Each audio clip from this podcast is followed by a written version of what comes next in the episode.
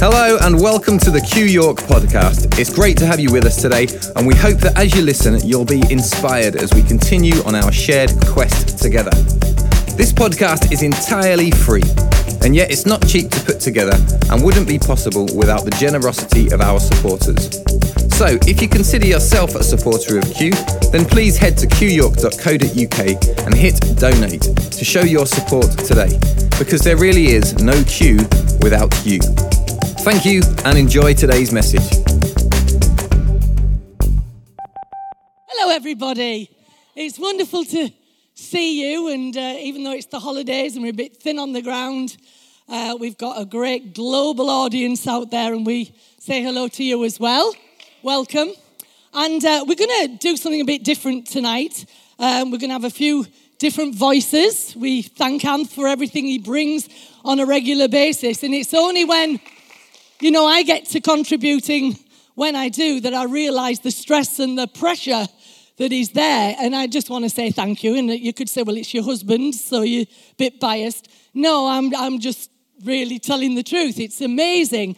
And um, over this last six weeks, uh, and I want to encourage you, some of you, just take an afternoon. That'll all that's all it will take to listen to the 30 minute talks, because that's all they are, in one session excuse me, and they are absolutely brilliant and inspiring and will do you good. If you think you can listen to it once and get all you can out of it, you're daft. It, you hear things again that's just utterly stunning and it's amazing. Now, on the 4th of July, we were celebrating our 30th anniversary here in this church, which is quite an incredible feat. Um, but what Anth said on that day, he said that it always marks, 30 years has always marked a new beginning. Now, I don't know about you, and it might be that we're, we're, you know, we're a bit thin on the ground after COVID and various things.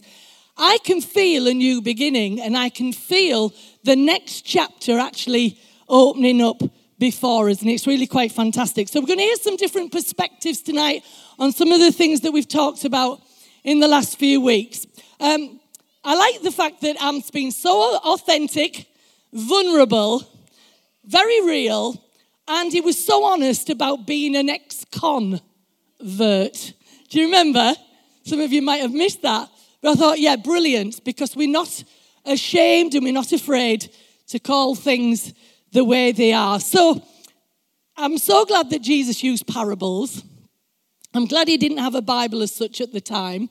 It releases us into an area where we can use so much to relate and to connect with people. And uh, over the last few weeks, we've had elephants, we've had chickens, we've had specks, we've had jailbreaks and reality shows. And then people say that church is boring.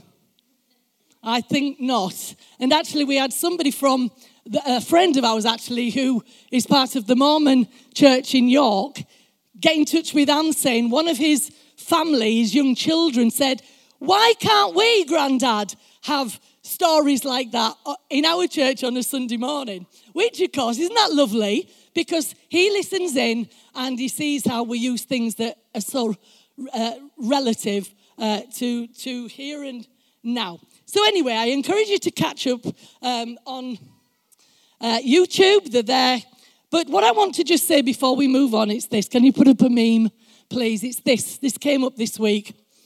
So then I had them build me a cage, and I really like it. Now I'm safe from cats, and no one can sneak up and hurt me. That sounds very sensible. But listen to the words of the bird on the windowsill. But now you can't fly. If that doesn't hit you between the eyes, I don't know what will. What will. And as a church here, as a group, whatever you want to call us now, what we are wanting to do is raise free range chickens or birds that are uncaged. If you want to go back into a cage for a little nap, that's fine. But keep the door open so you can fly free. And that is our heart for this place that people can truly come in and out find pasture, but go in and out. And that is our heart. So, anyway, what we're going to do, um, there is nothing more powerful than this moment and we're, we're going to have 60 few of them, 65, maybe, I don't know, depends how long we talk, doesn't it? Of those minutes. And there's not, nothing more powerful than those individual moments for you to have an encounter with something that you've never had an encounter with before. So, I hope that in this moment we can bring our, our, our I ams, I ams together. I'll be talking about that a little later. And let them come together and see what we can create this morning. Is that okay? Great stuff. So, um, when uh, Chris sent the message out this week about um, looking at the stuff from the past few weeks, the, the thing that instantly came into my head um, was the clip that Ant showed a few weeks ago um, from Shawshank Redemption of Red leaving the, the prison um, and not being able to go to the toilet without permission. Now, there's lots of reasons that struck home for me, um, but I guess the predominant was, one was because I work in a prison and I work with boys getting out, and, um, and that made a lot of sense to me. And um, I was thinking about it this week, and my job is to work with boys pre release. So, three months before they get out, I start working with them, and then somebody takes over from me as they go into the community, and then I go and visit them once they're out and see how they're getting on. And my job is to try and help them um, deal with the stuff they're about to face when they get out and make sure they have, they're equipped to do that. Um, and when I first started that job, um, what they said to me was, You're going to need to teach them how to cook, how to clean, how to use a washing machine, all those things. These boys have never lived on their own, and they're going to have to live on their own when they get out, which is fine. They're really easy, measurable targets that I can go in there and I can teach them how to do all that. What we discovered 18 months down the line is that although, yes, they do need to know all of that stuff, the predominant thing that they struggle with when they get out is knowing how to think for themselves and to make a decision. Um, and when I asked some of the boys this week, um, what is the worst thing about being in prison, they gave me a list, a really long list. So they said, you know, having no freedom, um, being locked up in a small room, um, not being able to see family, the food crap was came up regularly, um, as if that was the big deal. Um, the food's really rubbish. Um, being restrained by officers, uh, not having any education, not being able to see your friends, not being able to help with what's going on, on the outside while you're inside. I mean, the list was pretty endless. But all the stuff that they listed off was very immediate stuff. It was like, while you're in prison, this is really awful stuff. When I asked the boys who I met on the out what the worst thing was about being in prison, it's that they said it changed how they thought and how they saw the world. So once they got out, they didn't know how to do anything. And one of the boys said, I don't even know whether I'm supposed to open a door for myself. That was the worst bit. The first week out, he said, I lay in bed for like nearly the whole morning waiting for someone to open my door because I'd not opened a door. He said, even reaching for a door handle feels like I'm going to be in trouble. Um, he said, even seeing a door handle feels like I'm going to be in trouble. Um, and he said, suddenly for the first first time in my life feel like I might be in trouble, but I don't know why all the time. And when he said that, what it suddenly struck me was um, about my upbringing, I guess. Now, I've not been in a prison in that respect. Um, but I grew up in church. I've grown up in church my whole life. And I came here when I was 19, 18, 19. And, um, and I found my home here. And I, have loved being here ever since. But this, this church has been on a journey during that time. And, um, and I've, I've gone that journey with it. But there was points where we were discussing stuff. And I was thinking, and I, I love where we're going. And I, I totally get that, like, in terms of the theology. And I'm, I'm on board and I'm with it. But I just haven't had that experience in church that has been so obvious prison walls and... Um, dictatorship and rules and regulations and, and consequences in that way. I just, I've just not had that. Like, I didn't grow up with that. I found it really difficult to get my head around it.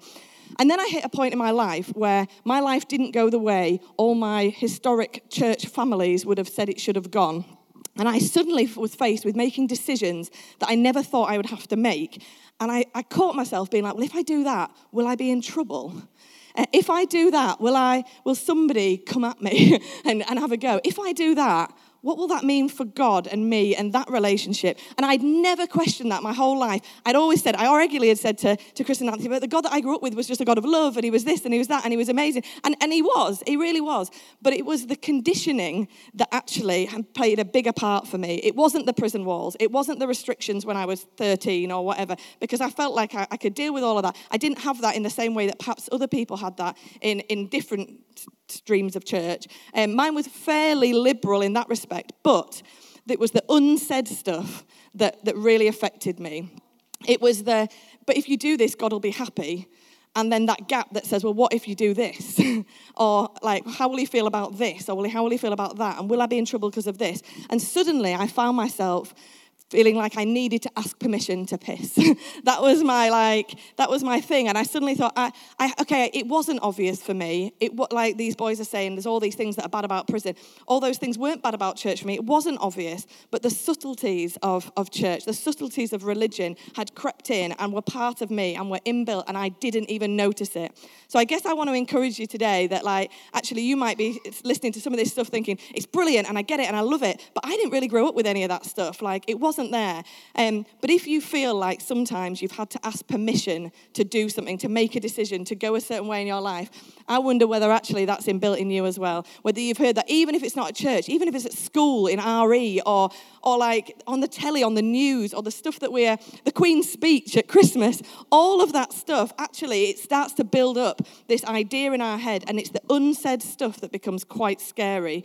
And for these boys that are leaving prison, it's the unsaid stuff. They know when they're going to be in trouble for certain things, but there's a whole grey area for them that's like, I don't know if I'm allowed to do that. I don't know what to do about it. I don't know how to think. I left church, all these other churches I was part of, and I thought I'd had a great time, but I had no idea how to think for myself. I had no idea how to ask a question or if I was allowed to ask a question. And I'm not really a questioning person, so it never really figured for me until suddenly I had a question. And then I was like, Am I allowed to have a question? Am I like, is that a thing? And so if you're somebody that thinks, actually, actually, it's been fine for me. I've grown up, it's not been a problem. I'm really happy for you because for me, that was easy as well. But then the, the rubber might hit the road at some point, and I would ask you to really question whether or not you feel like you have to ask permission to go to the toilet.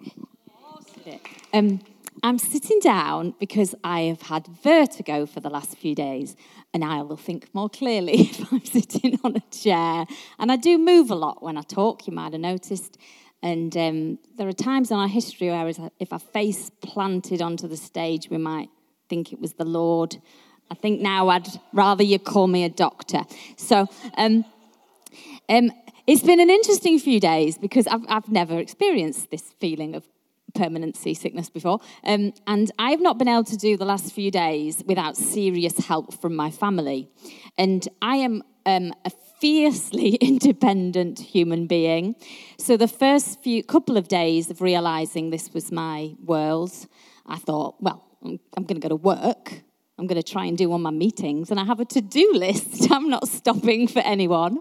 Um, so it took me two days to accept that I could not do my life as I would normally do my life. And what I've um, realized is that we, you can be very independent, but actually, that independence can be an illusion because you're only independent within that cage that Chris was talking about. If you've got your life set up how it works and you've got everything in order and there's nothing throwing you off balance, it's easy to tell yourself that you're very secure and safe. And the thing that um, really spoke to me about that film about was the relationship between Andy and Red. I think um, Anth talked about how um, Andy was in there and was innocent, Red was in there and was guilty. It really struck me um, how their relationship was so key for both of them, that neither of them could have done it without each other. And we sometimes try and be independent to avoid vulnerability. Um, but I think if, I honestly think that to, to navigate faith, and hope and love. It's not something you can do independently. It really isn't. And if you think you can, um, you probably got you're probably behind walls actually because we can't do life on our own you, you have to be interconnected and you feel that the most when you your life goes off balance and that journey from inside the walls that have always made you feel safe and secure and like your life is doable to outside is the point where you will feel most vulnerable. And who you gather around you to make the sound in your life at that point is actually really crucial. And I think that. Um, I look at Andy and the fact that he came up with that strategy to chip through I mean, do you remember when he was tunneling himself out? I know that I would struggle to go first, and I'm not someone that can often go first. Um, now, I don't know whether I'll ever be someone that can go first, but I like to, I like to follow leadership across all areas of my life because I know I'm, I'm I, I think I make a great number two, three, four, five, six, however, but I'm, I'm not one to go first. And there's some some, I always admire people that can be the first one because I'm like, that takes a huge amount of courage to be the first one out the block. Um, so I always, you know, and there's, there's people in here, you know, you guys, you're the first out the block. It's scary. Um, and so if you're not the ones that the first out the block, that's okay. That's, a, that's okay. We don't have to be the first ones out the block. But what I love um, is how Andy then leaves something buried for people to find if they're willing to find it. He doesn't pressure them. He doesn't say, you must. Well, he does say, promise me, promise me, but in the loveliest way possible. And I think that as a, as a church, that ice breaking spirit and that sound is so crucial um, for those of here, for those listening online, because we're first on some things, and that's cold and it's lonely sometimes. But we're leaving hope buried for those who can then come and find it, which is which is just amazing. And so. Um, I, I, I, to be honest, I had notes, but I can't look down because I go dizzy. So um, I'm speaking from my heart and just, um, you know, I, I don't know who you've got in your life to encourage you or making the right sound. Um, but if any of us can be of any help to you, um, none of us have got where we are independently. And I, that line about I hope, you know, I never thought I could be somebody who could live without the beliefs I had that were making me so safe. Never in a million years did I think I could be without them. And those years where I was completely out of balance without them were horrible. Um, but now I hope. And it, it is possible to get past the spinning bits in your life and to find somewhere to sit or stand because people will help you. So let me encourage you don't be alone, reach out, um, talk to people, and just, yeah, don't be so independent that you, you're pretty up your cage rather than learning to fly. Okay, right, I'm done. Oh, hang on, no, I'm not. The song, the next song, I asked for specifically because um, I heard it again last weekend, and oh, I just thought it was so beautiful and so moving, and I was thrilled that we'd done it here before, and I know that the John and Connie have spent ages preparing it, but it's how people in your life can bring a transformational change if you let them. So please enjoy this song. Good morning.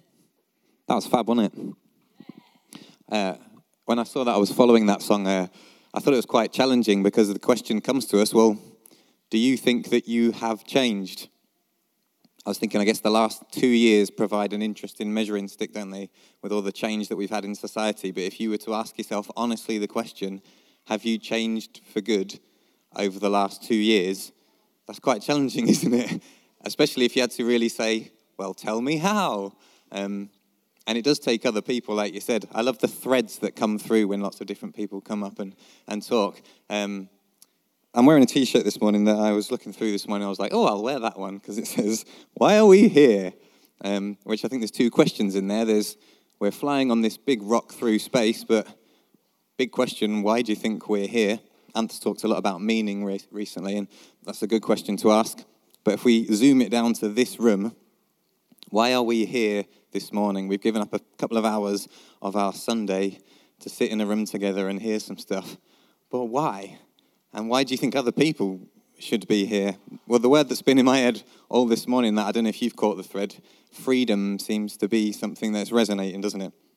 Um, Anth talked a few weeks ago about how each week we have a uh, spiritual car boot sale. Anyone like a car boot sale? At your car boot sale, you get rid of all your old junk you don't want anymore and expect somebody else to want your old junk. I always find that really weird when you go to a car boot sale. Um, but I think that's part of maybe why we don't change for good often is because we don't get rid of the old junk. I feel like we've accumulated old junk in our lives from when we were very little, like all these little ones running around. They will accumulate junk beliefs in their life and junk thoughts, and that will stop them being free. Because other than, I guess, the people that Beth works with, most of us aren't restricted massively in that way, like by walls. The things we're restricted by are on the inside. Um, and that links to something else Anth has been talking about, uh, which is about how Christ isn't revealed to us, but is revealed in us. Um, there's a sign I have, we have on, in our kitchen, which is this happiness is an inside job.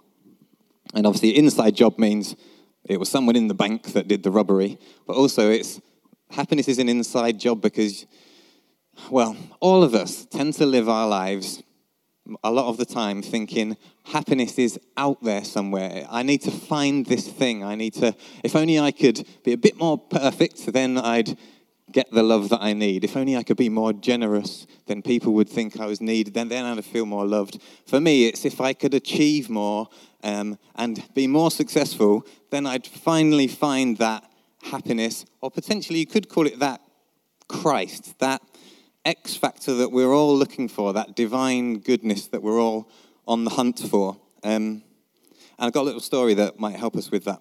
So my sister came up to see me, uh, see us uh, Friday, and she has three little boys under the age of 12. So our house has been noisy for a couple of days, which has been fun. One of the cats just disappeared. Uh, but what, the little one, Max, is five years old, and Max is into Lego figures and he had these two little Lego minifigures. And yesterday morning we went to the park, and he took his two little minifigures with him. Disaster. Um, on the way there, he had his two minifigures. In the park, he had his two minifigures. We got back, and he's only got one minifigure. He's like, "Mummy, I don't know where my little minifigure is," because they're from London.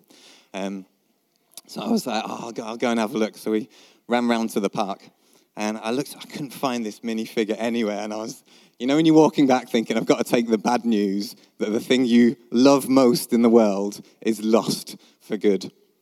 Uh, and I went back into the kitchen. I was like, can't find it anywhere. And I just put my hand in my pocket and and I'd had it in my pocket. I have no idea. My memory is so bad. I always say, you can tell me your worst secrets because I'll forget them just like that. Um, I think my sister must have given me it at some point. But I had the minifigure. Now, it occurred to me this morning, Jesus once said, The kingdom of heaven is not out there somewhere, it's within you. And the other thing he said is, The kingdom of heaven is at hand. I think a lot of the reason why we're often not free in our lives is because we think what we need to find happiness, life, love, truth, freedom is out there somewhere. So we then put on this mask act. The way I do it is by not being honest about what's going on in my life and kind of pretending, because if I can just look impressive enough, then that's how I've got through life, really. But that then has created a wall for me that sometimes means I'm not great in relationships because I'm not always being honest. That's my little wall of freedom. You know, we watched the uh, clip about Rosa Parks a few weeks ago, didn't we? And she stood up to a system that essentially stopped her and her people being free. Um, I think often what we need to stand up against is the system we've imposed upon ourselves.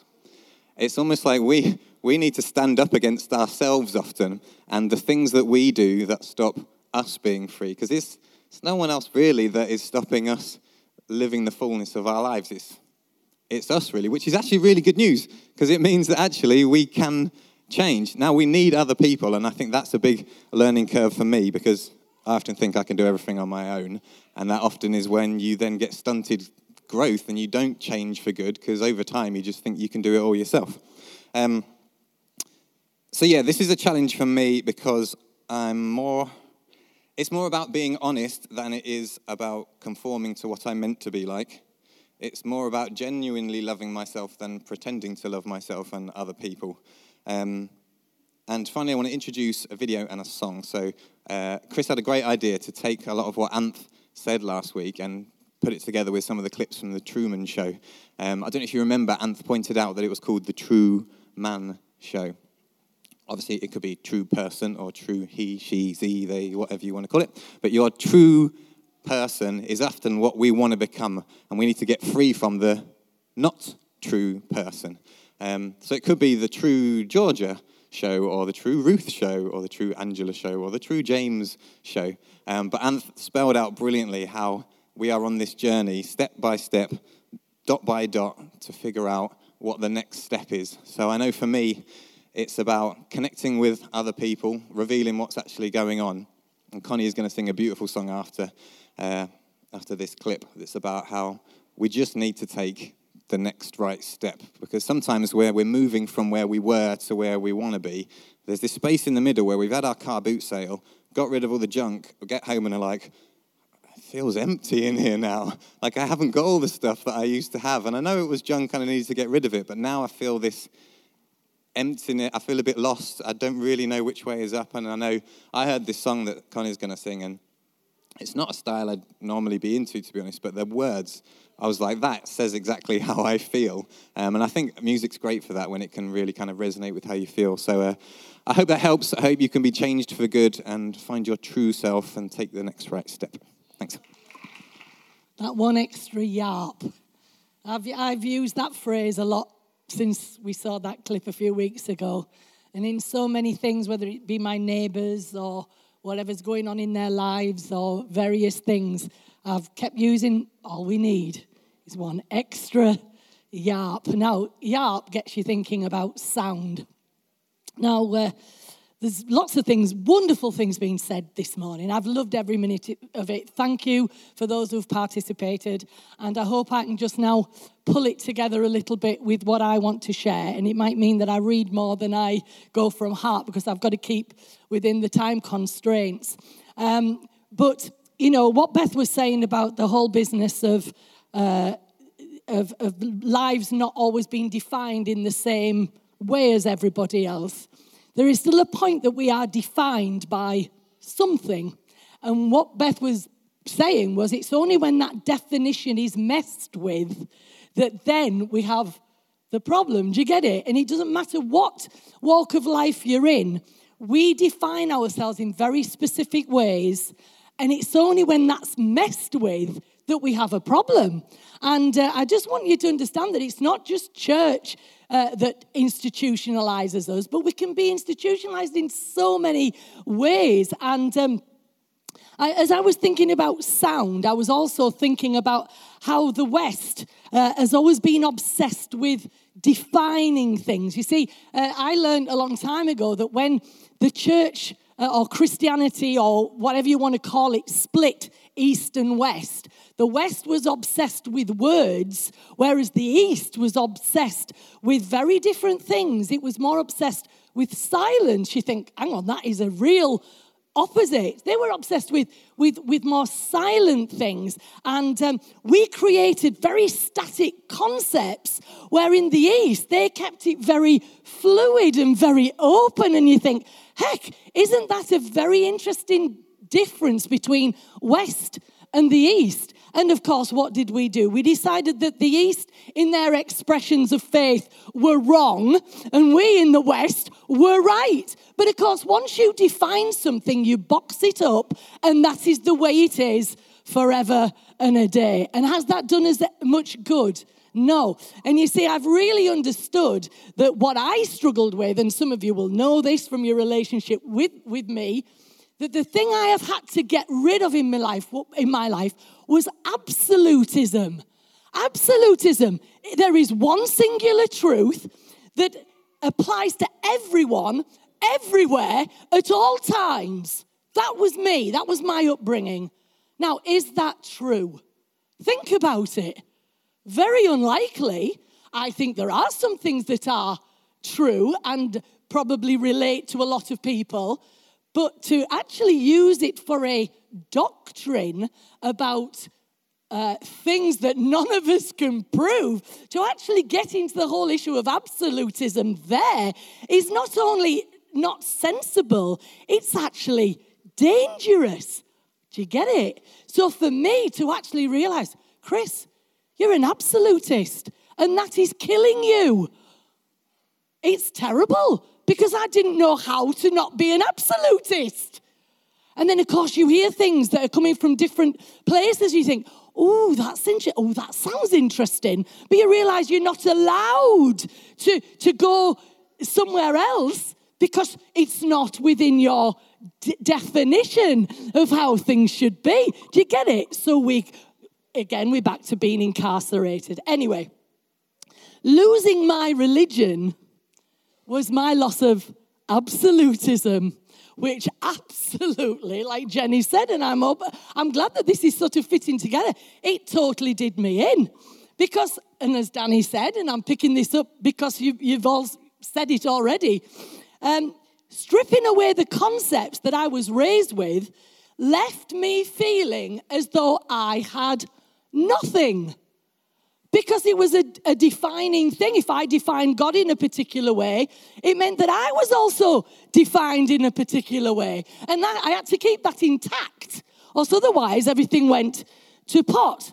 So our words define God, but defined us too and boxed us in, incarcerated us rather than setting us free just to be. Now, this is the point I want to sort of bring you is there's a, two points, but this is the first one. Nothing seems very negative. And some of you have struggled when we talk about since we lost that defining thing, we felt as though that we were left with nothing.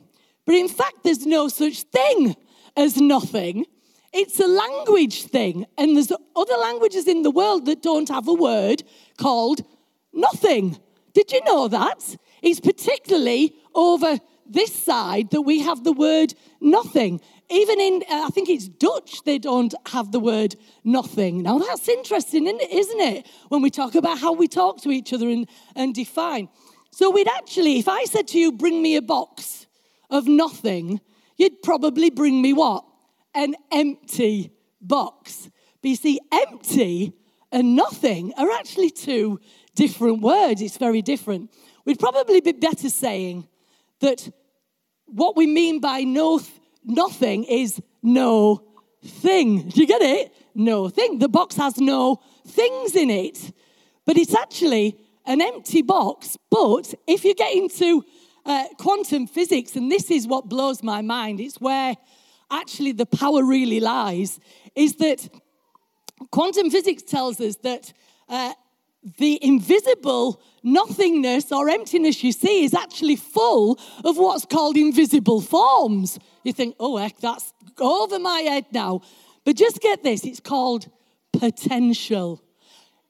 Simply, an empty box has got a lot of potential because you can put things in it. That's the simple part of it.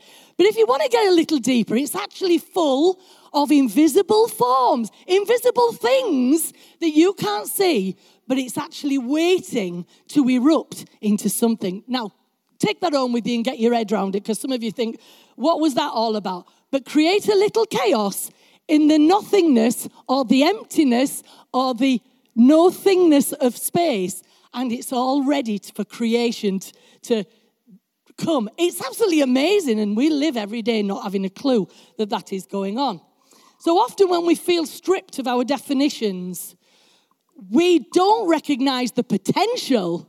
All we feel is pity. And I'll tell you what, I have known, and I've talked to some of you here, that you've, since you've lost that definition, all you felt is pity because you don't know who you are anymore. And that is really sad.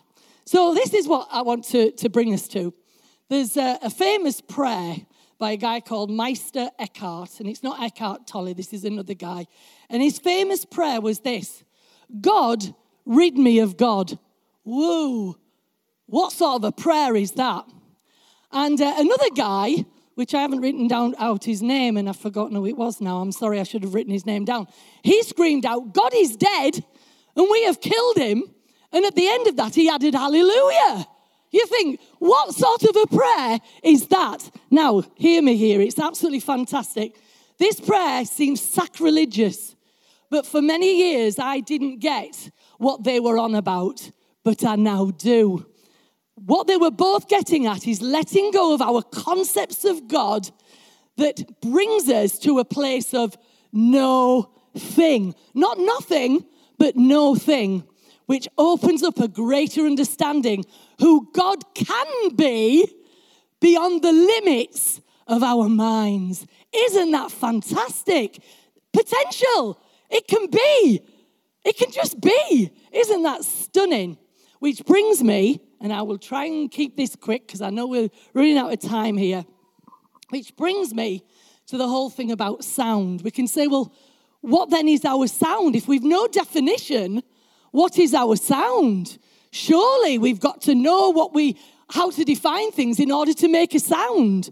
But if you notice that film, the yarp was just a noise. It didn't have a doctrine attached to it. And a sound isn't a dogma or a doctrine. And I was thinking a fire alarm, it goes off, and nobody needs an explanation for that. You hear that noise, you know what that means.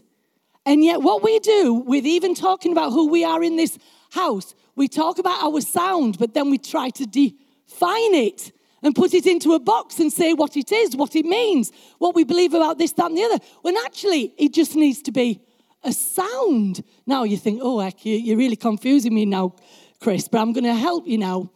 And oh, last night this came to me, and I haven't had a lot of time to think it through. So forgive me and I pray you will hear a sound. Is that okay? It was this. It's one note. It sounds very boring because the song is far more interesting, but again, can trap us within someone else's defined experience. Think about it. We write lyrics. Oh, it trapped, I love it, but it trapped me in someone else's experience, where a sound doesn't. So I want to bring you now to this. I'm going to talk about the um. Everybody do it. Um. And yes, Chris is the nutter here. And I don't care. The om. Now, you know, we might say, oh, you're getting really new agey now. You're getting this, you're getting that, or the other. Do you know what the om is? The om is a small sound that contains vast life in it. It is believed that this was the sound that initiated the creation of the universe. And it's used by many Eastern religious, religions, particularly the Hindus and Buddhists, in their chants. It's basically a sound that conveys the depths of divine mystery without words. Oh, I like that because it stops me having to think. My goodness, doesn't it take some time thinking? Now, hear this. It's interesting that we have failed. When I say we, talking about us in the West, have failed to appreciate the Om. It's not that we haven't been introduced to it, we hear it in Shalom. Ooh, uh, can you hear it? Shalom, meaning peace. It's in the, it's in the Jewish faith. And we've also heard it, Christians use it when they talk about the Alpha and the Omega. Oh, it's there. But we haven't given it the same sort of uh, thought, have we? And uh, we also, I don't know whether you lot know about this, but way back in my, in my early days, there was the omnis. Do you remember God was the omnipresent, omnip- omnipotent, omniscient? Oh, just be grateful you don't have the oms anymore. We don't need all them oms. But we're not unfamiliar with the term. But we've never understood it in its most powerful. And I'm just getting to that now and I'm nearly done. So, what does the om mean? In Latin, it literally means, are you ready for this? All. All. Oh my, all. The whole universe in one single word. It's a sound that unites us all. Oh my, isn't that fantastic? Why? Why does it unite us all? Because there are no words or images that can capture the reality of who and what God is. There is a humility to recognize that we can be bankrupt in our words and our thoughts when presented with the ineffable mystery of God. God is everything, but He's also beyond everything. And the Om brings past, present, and future into union. Now, get this when the utterer speaks the om, it creates an echo. Now, try it when you get home. Go om and feel what it's doing in your mouth. It's resonating. Incredible. It creates a, a, a circle. And you see, when we utter the um, om, we're saying all. And if I'm part of the all, I'm part of God. If I'm part of God, He's part of me. I'm part of the universe. It's the all. Are you, are you getting it? Isn't this gorgeous? So, it creates a circle and a union of all things. So, if I was to say to you, what is our sound? It's the om. It's the all. If somebody wants to know our sound in, in, in Q, uh, Q Church York, it's the om, or just to simplify it, it's the all. Make of that what you wish, but it's the all. So, how do we attach this to the one extra yarp? I am, to most people, is an incomplete sentence. Just like without a doctrine, we can feel as though we've got nothing. And when I say to somebody, Who are you? I am, and then what do they do? They look for words to put on the end to define who they are. Why are we not satisfied with I am? I'll tell you why. Because we were told years ago that God had that name, I am, and therefore we couldn't have it. But guess what the Om does? The Om goes, all. Are you hearing it? The Om says all. So, we have lost the ability to say I am without following it with some word or definition. Jim Palmer, a, a, person I read a lot of, he says this It's not a better relationship with some deity in the sky that we need, but a better relationship with the one in the mirror. This changed my life because when I knew I am, I also knew I am and the power of I am, of the collective I am, the interdependent I am. Do you get it? Because I am is I am. Okay, very quickly. This is where we missed the point of Jesus and made an institution out of him. He didn't come to revamp a religion, but gave us a new way of seeing everything and to point us to the Om. Do you get it? To the all. Horton said in the clip that we didn't show tonight, but he said this Their ears aren't strong enough. We need to be louder.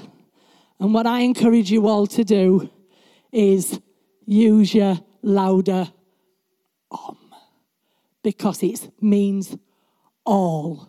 And I think that's absolutely incredible. I hope that's blessed you. There's some more things I could say, but I've gone way too long, and we have one last song, and I'm going to call it our Om song. Is that right? Our Om song. And then take it home with you. We can always look at this maybe some more at another time, but I hope that it's given you something. Our sound is a single note of all.